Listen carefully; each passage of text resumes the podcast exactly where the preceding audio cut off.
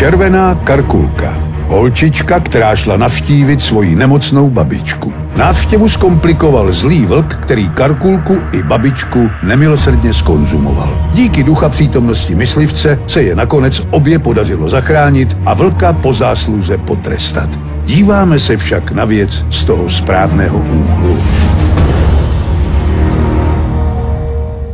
Místo činu malá chaloupka uprostřed lesa. Zohavené tělo vlka, oblečeného v dámských šatech, bylo vyloveno z nedaleké studny. Na místě se nacházeli také tři očití svědci. Červená karkulka, její babička a místní myslivec. Byli zde tři svědci, jejichž výpověď se shodovala. Nebyl důvod se případem dále zabývat. I přesto, že se k samotnému činu přiznali, vyvázli beztrestně a jejich počínání bylo vnímáno jako nutná obrana. Když jsme se však blíže seznámili s výpověďmi hlavních protagonistů, bylo zřejmé, že na případu mnoho věcí nesedí. Pojďme si zrekonstruovat, co se podle svědků stalo na místě činu. K budově nemocné seniorky přibíhá vlk a předstírá, že je babičina vnučka. Stará žena vlkovi uvěřila, což se jí stalo osudným. Vlčí hlasivky nejsou přizpůsobeny k imitaci hlasu prepubescentní dívky.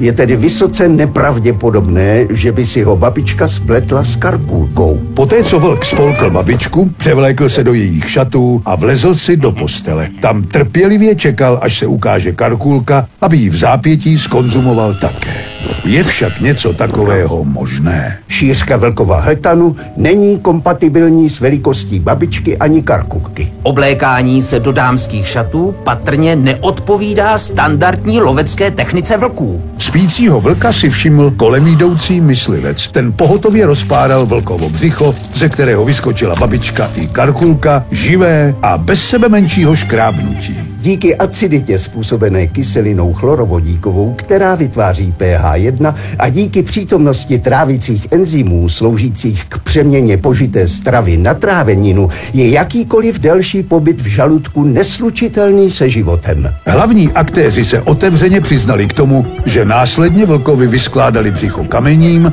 a posléze zašili. Naplnění vlkova břicha kamením do kategorie nutné obrany rozhodně nepatří. Po probuzení byl vlk naprosto vyprahlý. Vydal se tedy hledat vodu. Dehydratace je pro pooperační stavy provedené non lege artis typická. Musíme si ovšem uvědomit, že vlkovi byla do břicha implantována hromada ostrých kamenů.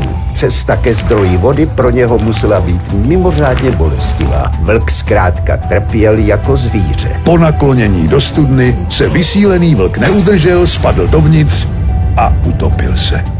Šokující na celém příběhu je, že trojice tyranů celou situaci zpovzdálí sledovala.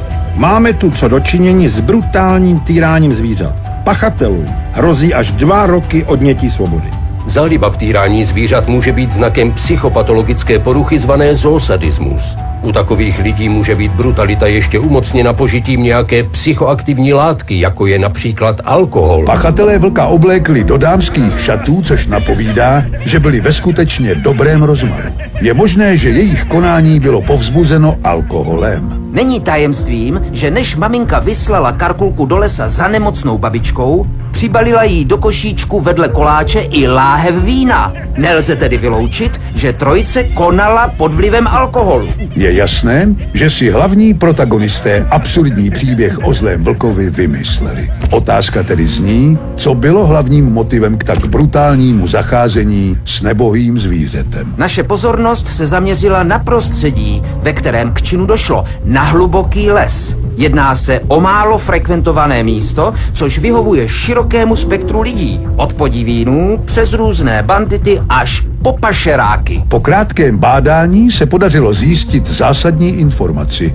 Šelmy psovité se v minulosti krom boje, lovu a hlídání majetku používali také k pašování. Pašování drog nebo jiného materiálu v lidských nebo zvířecích útrobách není nic neobvyklého. Stačí kontraband spolknout, dostat se do cílové destinace a následně už jen čekat, až kontraband výjde přirozenou cestou ven. V takovém případě je největším nepřítelem pašeráků obstipace neboli zácpa. Je možné, že se pašerákům nechtělo čekat na to, až vlk kontraband vyloží. Proto zvolili poněkud rychlejší způsob, jak se k pašovanému zboží dostat. Nakonec tělo vyplnili kamením, aby mohlo bez problému zmizet na dně studny. V případě pašeráctví záleží především na tom, co je předmětem pašování. Trestní sazba se zde může vyšplhat až na 18 let odnětí svobody. Utopený vlk naplněný kamením a oblečený v dámských šatech. Naproti tomu dvě ženy, které na sobě nemají ani škrábnutí. Kdo je v tomto příběhu oběť? Ukazuje se, že i pohádky mají svá mrazivá tajemství. Příběh o Karkulce je ve skutečnosti neuvěřitelně vykonstruovanou historkou skupiny brutálních pašeráků.